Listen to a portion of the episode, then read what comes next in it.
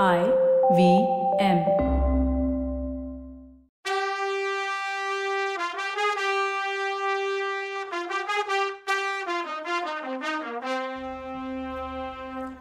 வணக்கம். Welcome to கதை பாட்காஸ்டின் பொன்னியின் செல்வன் இது எபிசோட் டுவெண்ட்டி ஃபோர் கதை சொல்பவர் கவிதா. வணக்கங்க. நான் கவிதா பேசுகிறேன் வந்தியத்தேவனை பற்றி நல்லா தெரிஞ்சதால தான் அவனை குந்தவை கிட்ட அனுப்புனேன். இனி காலத்துக்கும் அவன் குந்தவைக்கு அடிமைன்னு சொல்லி சிரிச்ச கரிகாலனை பார்த்து மிலாடுடையார் ஓஹோ இதுதான் கதையா? அப்போ ஏதாவது குந்தவை கிட்ட இருந்து நியூஸ் உண்டா? அப்படின்னு கேட்டார்.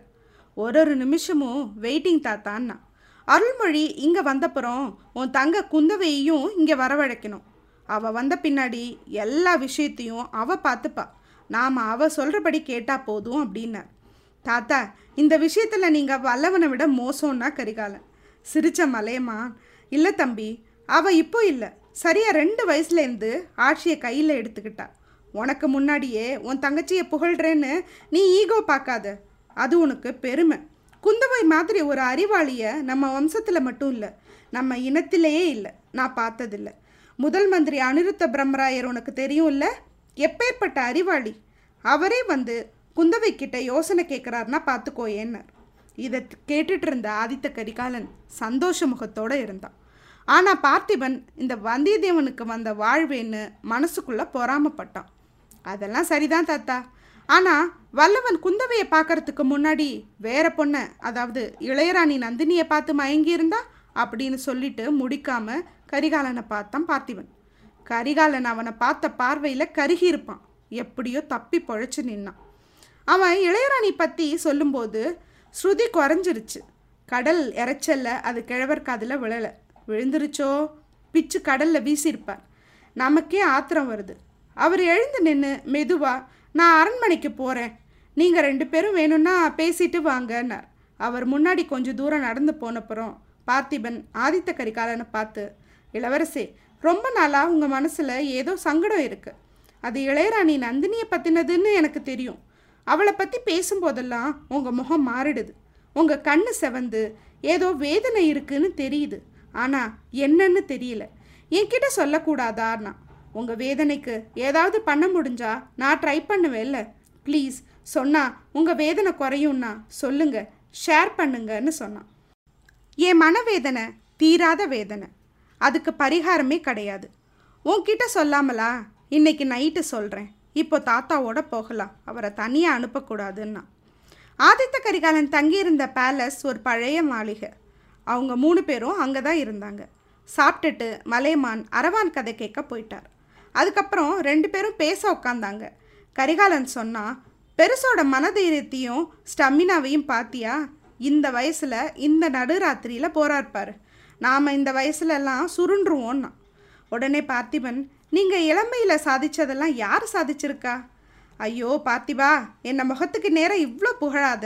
புகழ் மாதிரி ஒரு போதை தரக்கூடியது ஒன்றுமே இல்லை.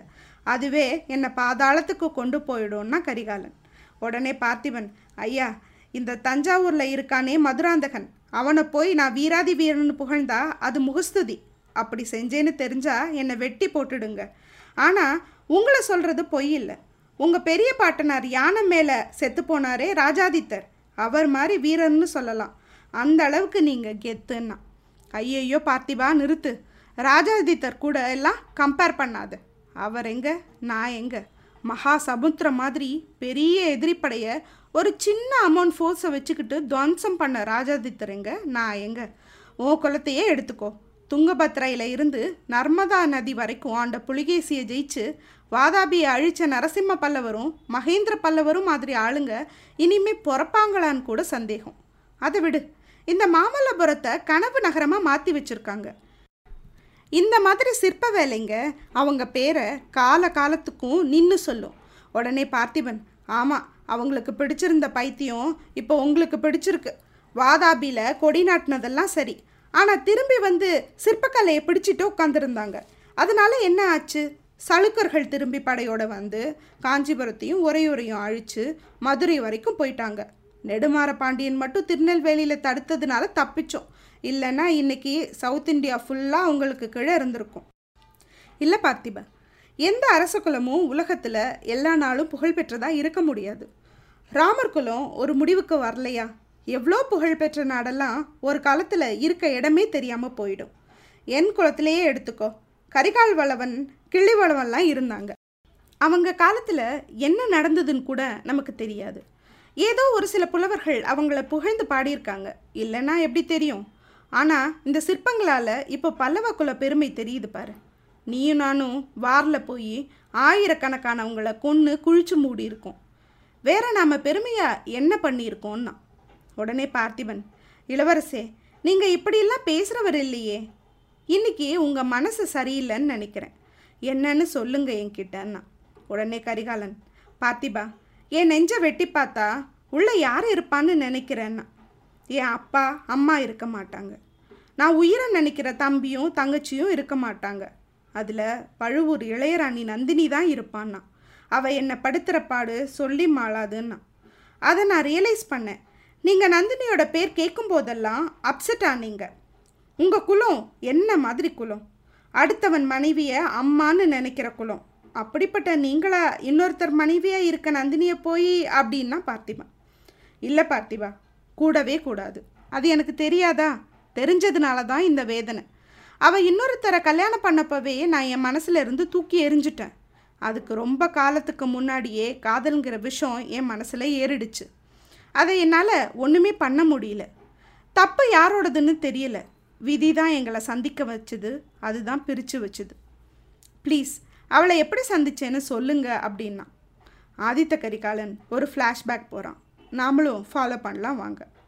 முதன் முதலாக என்னோட பதினெண்டு வயசில் தான் நந்தினியை சந்தித்தேன் ஒரு நாள் பழையாறையில் ஓடையில் நானும் தம்பியும் குந்தவையும் விளையாடிட்டு இருந்தோம். அப்போது பாட்டியோட செல்ல பிள்ளைங்க நாங்கள் தான்.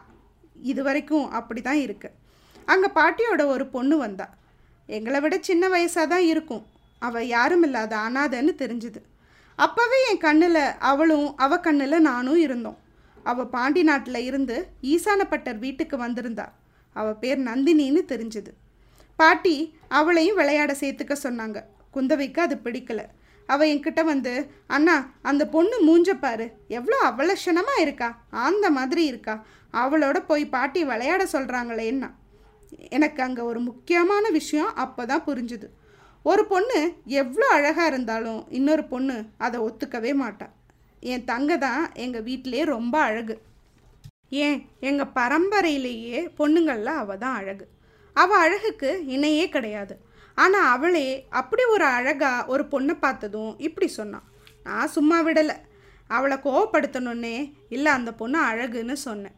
இதனால் எங்கள் ரெண்டு பேருக்கும் சண்டையே வந்துச்சு. அருள்மொழிக்கு இந்த சண்டையோட காரணமே புரியல. அப்புறம் கொஞ்ச நாளில் நான் யுத்தத்துக்கு போயிட்டேன். நானும் என் அப்பாவும் யுத்தத்தில் பாண்டியனையும் அவனுக்கு உதவியாக வந்த இலங்கை அரசனையும் ஓட ஓட அடித்தோம் வீரபாண்டியனை மட்டும் கண்டுபிடிக்க முடியல. எங்கேயோ போய் ஒளிஞ்சுக்கிட்டான். நாங்கள் ராமேஸ்வரம் வரைக்கும் துரத்திட்டு போனோம். கப்பல் ஏறி தப்பிச்சு போனாங்க இலங்கை படை. இவங்களுக்கு புத்தி சொல்லி கொடுக்கணும்னு நினச்சோம். கொடும்பாளூர் சிறிய வேளாண் தலைமையில் ஒரு பெரிய படை அனுப்பிச்சார் அப்பா. இது ரெடி பண்ணிட்டு நான் பழைய அறைக்கு திரும்பி வரும்போது ரெண்டு வருஷம் ஆயிருந்தது. அந்த பொண்ணை கிட்டத்தட்ட மறந்தே போயிட்டேன். ஆனால் நான் வந்து பார்த்தப்போ குந்தவையும் அந்த பொண்ணும் அடையாளம் தெரியாத அளவு அழகாக வளர்ந்துருந்தாங்க. நந்தினியும் என் தங்க மாதிரியே ட்ரெஸ்ஸும் ஜுவல்ஸும் போட்டிருந்தா. அது எல்லாமே குந்தவை கொடுத்துருந்தா. நந்தினி என்னை பார்த்து பேச கூச்சப்பட்டா. ஆனால் நான் அவளோட பேசி பழகணும்னு ஆசைப்பட்டேன். என்னைக்கும் இல்லாத புது உணர்ச்சிகள் என் மனசில் வந்தது. ஆனால் அது எங்கள் குடும்பத்துக்கு பிடிக்கல. குந்தவைக்கு திரும்ப நந்தினியை பிடிக்காம போச்சு. அதோட காரணம் நான் தான் எங்கள் பாட்டி ஒரு நாள் என்னை கூப்பிட்டு நந்தினியும் நீயும் வளர்ந்துட்டீங்க. அவள் அர்ச்சகர் வீட்டு பொண்ணு. அவளோட பழகாதேன்னு சொன்னாங்க. அது வரைக்கும் பாட்டியை தெய்வமாக பார்த்தனா அவர் மேலே கோவமானேன். நந்தினியை தேடி பிடிச்சி பேசினேன். திடீர்னு ஒரு நாள் நந்தினியும் அவங்க குடும்பமும் அவங்க ஊர் பாண்டி நாட்டுக்கு போயிட்டாங்க. எனக்கு கோவம் கோவமாக வந்துச்சு. கொஞ்ச நாளில் போர் வந்ததும் நானும் கிளம்பி போயிட்டேன். அப்போ தான் நீயும் நானும் ராஷ்டிரகூட போரில் சந்தித்தோம் நண்பர்களானோம். அதுக்கப்புறம் தான் இலங்கை போரில் சிறிய வேளாண் இறந்த செய்தியும் நாம் தோத்த செய்தியும் வந்துச்சு. இதை கேள்விப்பட்ட வீரபாண்டியன் வெளியில் வந்தான். மறுபடியும் படை திரட்டிட்டு வந்து மதுரையில் மீன் கொடியை ஏற்றினான் அப்போ அப்பாவுக்கு உடம்பு சரியில்லாமல் இருந்தது. அப்பாவை உடம்ப கவனிக்க சொல்லிட்டு பாண்டியன் தலையை கொண்டு வர்றதுன்னு கிளம்புனேன். அப்போ நீயும் என் கூட இருந்த. அப்பா கொடும்பாளூர் பூதி விக்ரமகேசரி தலைமையில் என்னை போருக்கு அமிச்சார். வழியில் பெரிய பழுவேட்டரையரும் ஜாயின் பண்ணிக்கிட்டார். கொடும்பாளூர் கேசரி தலைமையில் இருந்தது பெரியவருக்கு பிடிக்கல. ஆனால் நாம் பண்ணிட போகிற பார்த்து கொடும்பாளூர்காரர் நமக்கு பொறுப்பை கொடுத்துட்டு தலைமையேற்க சொன்னார். என்ன மாதிரி போகிறது பாண்டிய படையை சின்ன பின்னமாக்கினோம். நாலு பக்கமும் செதறி ஓடினவங்களை விடாமல் துரத்தி ஓடணும்.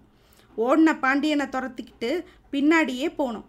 அவனோட ஆபத்துதவிகள் அவனை பாதுகாத்து நின்றுட்டு இருந்தாங்க ஒருத்தங்களை கூட மிச்சம் வைக்காம கொன்று குவிச்சோம். ஆனால் நாம் எதிர்பார்த்தபடி வீரபாண்டியன் அங்கே இல்லை. வைகை நதியில் விழுந்து தப்பிச்சிருக்கலான்னு எல்லாரும் தேடினீங்க. நானும் சும்மா இல்லை. மணலில் நடந்து போயிருப்பானோன்னு தேடினேன். குதிரை குளம்படியை ஃபாலோ பண்ணேன். ரத்தக்கரையும் இருந்துச்சு. அது என்ன ஒரு சோலைக்குள்ளே கூட்டிகிட்டு போணுச்சு. அது ஒரு கோயிலும் கோயிலை சுற்றின அர்ச்சகர் வீடுகளும் நடுவில் இருந்தது. அது அர்ச்சகர் வீடுகள்ங்கிறதுனாலேயே நான் உங்களை அதுக்குள்ளே போகக்கூடாதுன்னு கட்டளை போட்டிருந்தேன். அதுக்கு காரணம் நந்தினி அங்கே இருந்தது தான். முன்னாடியே அவளை நான் அங்கே பார்த்துருந்தேன். அவள் ஆளே அடையாளம் தெரியாத மாதிரி மாறி போயிருந்தா. ஆண்டாள் மாதிரி கொண்டையும் பூமாலையும் போட்டிருந்தா. ஏன்னு கேட்டதுக்கு நான் ஆண்டாள் மாதிரி கடவுளை தவிர யாரையும் கல்யாணம் பண்ண வைக்க போகிறதில்லன்னு சபதம் எடுத்திருக்கதா சொன்னான். கடவுளை கல்யாணம் பண்ணுறதாவது சரி யுத்தம் முடிஞ்ச பின்னாடி பார்த்துக்கலான்னு இருந்தேன். ஏதாவது ஹெல்ப் வேணுமான்னு கேட்டேன். உங்கள் வீரர்கள் இங்கே வந்து தொந்தரவு பண்ணக்கூடாது. வயசான அப்பா அம்மா தான் இருக்காங்க. அண்ணன் திருப்பதிக்கு போயிருக்கதா சொன்னான். சரின்னு சொல்லி உங்களையும் அங்கே போக வேண்டான்னு சொன்னேன். பல தடவை அவளை பார்த்தேன். எனக்குள்ள காதல் நெருப்பு மறுபடியும் கொழுந்து விட்டு எரிய தொடங்குனுச்சு. வீரபாண்டியனை கொன்று தலையை எடுத்துட்டு போய் அப்பா கிட்ட கொடுத்து நந்தினியை கல்யாணம் பண்ணிக்க பர்மிஷன் கேட்கலான்னு நினச்சிட்டு இருந்தேன்.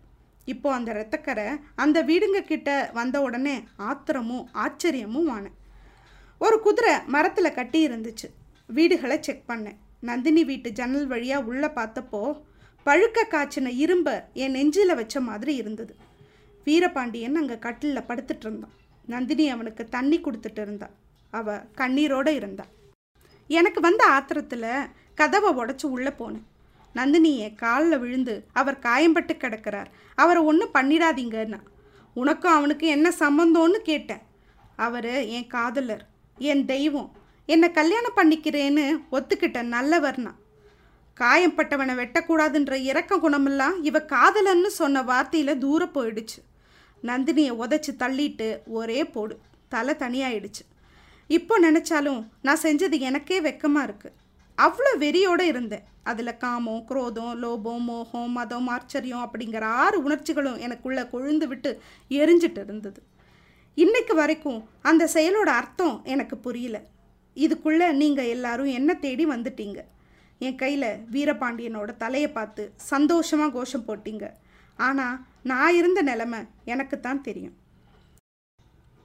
ஓ நந்தினியோட காதலனை ஆதித்த கரிகாலன் கொன்னதுனால தான் பாண்டிய ஆபத்துதவி படைகள் கூட சேர்ந்து நந்தினி இவ்வளோ சதி பண்ணுறாளா என்னன்னு அடுத்த எபிசோடில் பார்க்கலாம்.